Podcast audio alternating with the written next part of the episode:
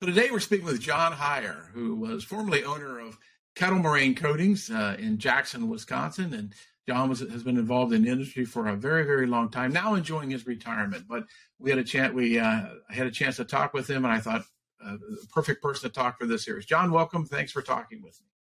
Glad to be here. Thank you. Thank you for having yeah. me.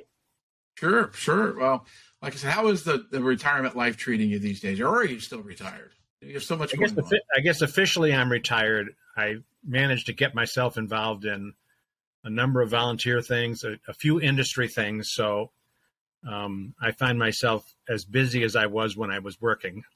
Have a little bit more independence on when I do things, but um, you know, and sometimes it shifts more to the evening when volunteer stuff takes takes place as opposed during the day when you're at work. Right. So right. Uh, I like I like the independence. I like being involved. Um, some would say I'm over involved, but uh, we'll we'll we'll see how that goes over time. exactly. I know you're involved in a lot. Well, let's start from the beginning. And you were just talking. Uh, it was the year 1972, and Nixon was president, and my Reds were in the World Series with the Oakland A's, and Pete Rose was playing back too many years. And that's when you really got your first foot into the door of coatings, right? Right. I got it.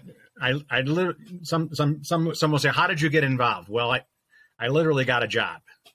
Um, my, my wife and I were married in, in mid September of 1972. We had decided to move to the Milwaukee area where, uh, her parents had been living for a while. I, I grew up in the Chicago area. We kind of wanted to get out of the kind of the big mega, megapolis. And, um, so we landed in Milwaukee, and I didn't have a job when we got married, and uh, I was lucky enough to uh, to get one relatively quickly. It was at an entity called KMC Coatings, which was a division of a stamping company, and they were they were beginning to try to grow the their custom coating business.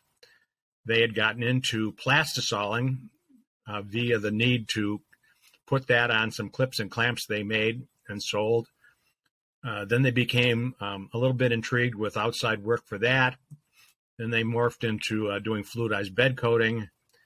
Uh, they outgrew the facility they were originally doing it in, and uh, bought a plant in Jackson, Wisconsin, uh, and, and that that's where I walked in the door.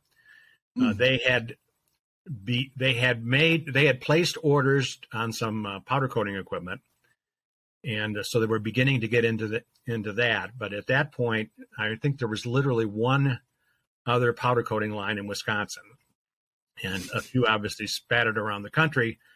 But it was a it was a process with, uh, you know, everybody thought at the time unlimited promise, mm-hmm. and we're beginning to see uh, an industry come, you know, come into being that you know that hadn't been there literally five years before.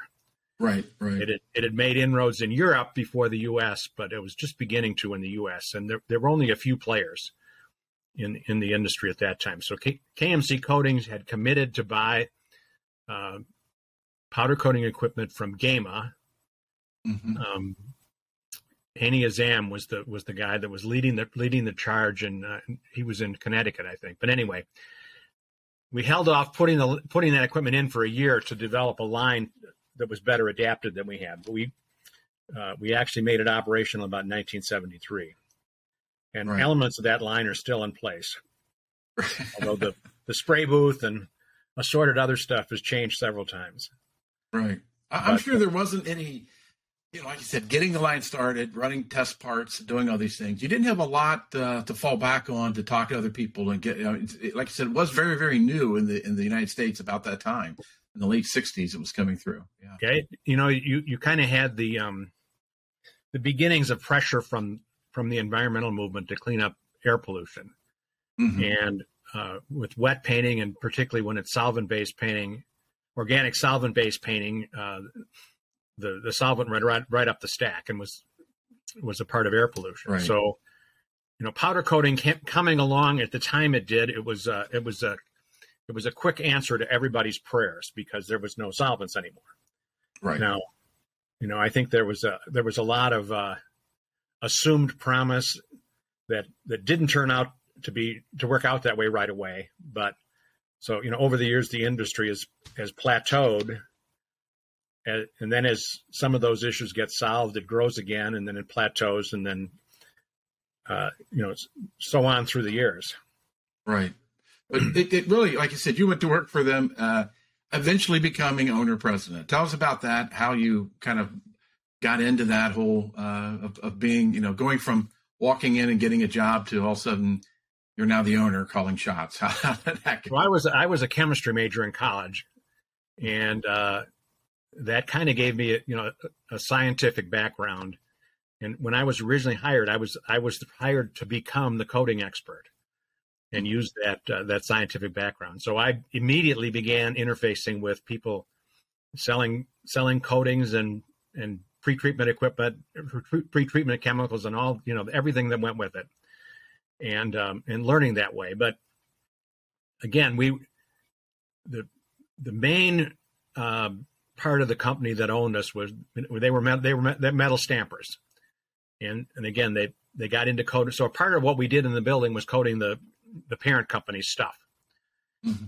and I mean, I literally just read about this this morning, and you look back in 1973, there was a there was a there was an oil embargo be, related to a uh, Israeli Arab war, and as a result of that, uh, oil oil oil related prices went through the roof, and the U.S. had a fairly significant recession. So, you know, as that recession evolved, the parent company uh, kind of got tired of the custom coating business. It was again, it was in an it was in its infancy. It wasn't inherently overly profitable. It was a struggle to get get business, you know, on and on and on. And so they decided they were going to spin off the custom coating part of the business, and they came to uh, the guy that was the general manager at the time and said, uh, "We're going to we're going to spin this off. If you have inter- any interest in buying it, uh, you know, step up and, and and say so, or mm-hmm. forever hold your peace." And and he said he was interested and he came to uh, two. He came to several of us. Uh, one of whom was me, and said, "You know, do you have any interest in being part of this buyout?" And uh, I was in a position where I had some money, and so uh, I jumped at it. And you know, I came out of somewhat of a family business background, so it just seemed like the thing to do. So we we bought that part of the business in um, 19 in November of 1975. There were three of us, so uh, the general manager had a little over 50% of the ownership. I had about 35%. a third guy, who was a manufacturer's rep, had the had the rest of it. And so, of course, he became our sales arm. I, you know, I continued doing what I had started to do, and then, of course, uh, the, the, general manager was the president. And that situation um, lasted until 1986. And, and I guess the other thing of, of note is we the three of us were kind of spread out in age. Um, mm-hmm. I was the young guy. I was about, I was 26. Well, by the time we bought it, I was 29, so I was just about to turn 30. And um, and the, the the president was in his 50s. The the sales sales rep was in his I think it was in his 40s. So we you know we were nicely spread out. So in 1986, the mm-hmm. president uh, decided he wanted to retire. Um, he wasn't that old, really, but in, in, in relative terms, but right, he, he, was ready to get out. So we bought him out, and of course, you know, given the nature of things, my interest in the company basically went from uh, a mid minority to majority, mm-hmm. and uh, and the sales rep became the you know the minority partner. So there were two of us left. I became the president. He continued doing what he was doing.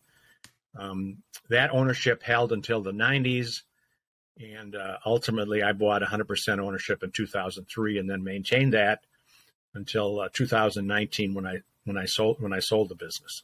Mm-hmm. Gotcha. So yeah. I've been out yeah. officially out for three years.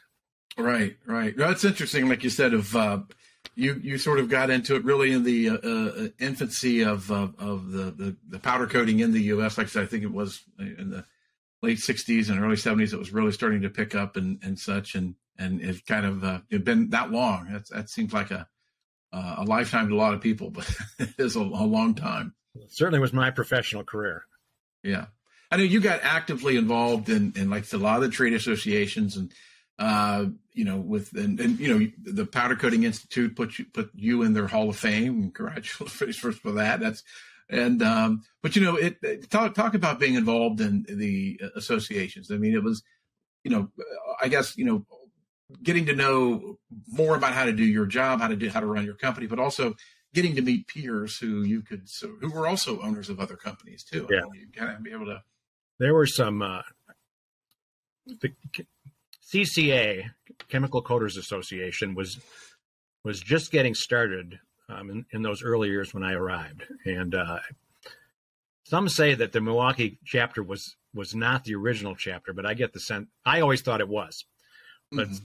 You know, so again, some of the the the the the, the old timers in, in finishing saw the value of having a having an association where uh, the primary focus could be education. So I began going to meetings literally in the you know within a year or so of of starting.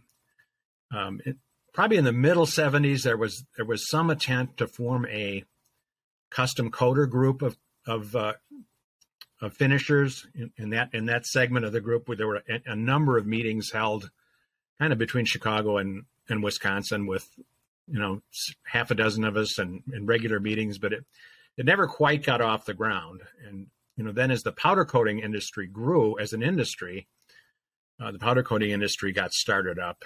And you know that's as much a um, industry group to grow the industry with you know with education going along with it um, and you know ultimately i joined that and became you know somewhat active. I, I, I was most active in uh, chemical coaters at, in our local chapter. I went through the officer officer roles twice. Mm. and I'm, I'm actually still on the board and i'm actually now on the national the ccai's national board. So mm. um, you know, I've been very involved in that over the years, and uh, and I've spoken at, at I've gone to a number of custom coater meetings that that PCI sponsored. Um, I I've been a member of a peer group for since 2008, which which is which has been a tremendous value to me.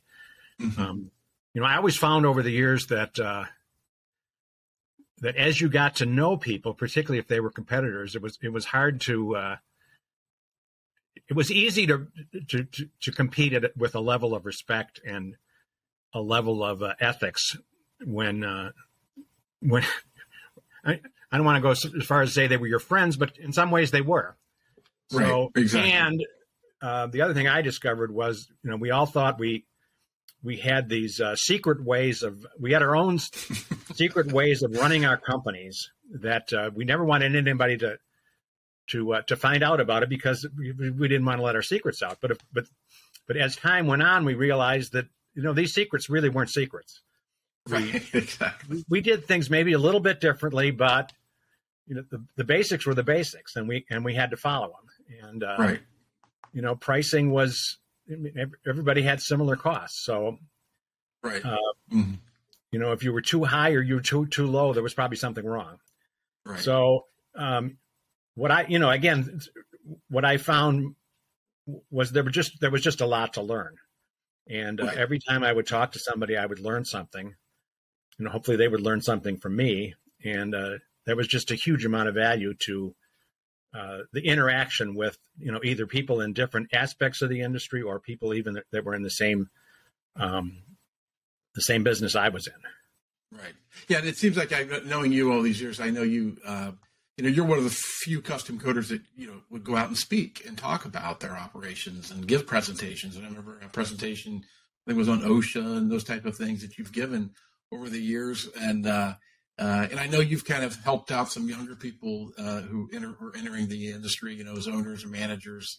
Really, I guess, and that's really, I, I think, key to the industry is really being there and helping those who, yeah, they quasi maybe your competitor, but also uh, you know they're also in the same industry, and you're all looking for uh, you know to uh, to grow the industry. Really, right? And, and as long as um, there's enough business, most of the time there's enough business to go around, and um, you know as long as that's the case, we can all we can all be profitable.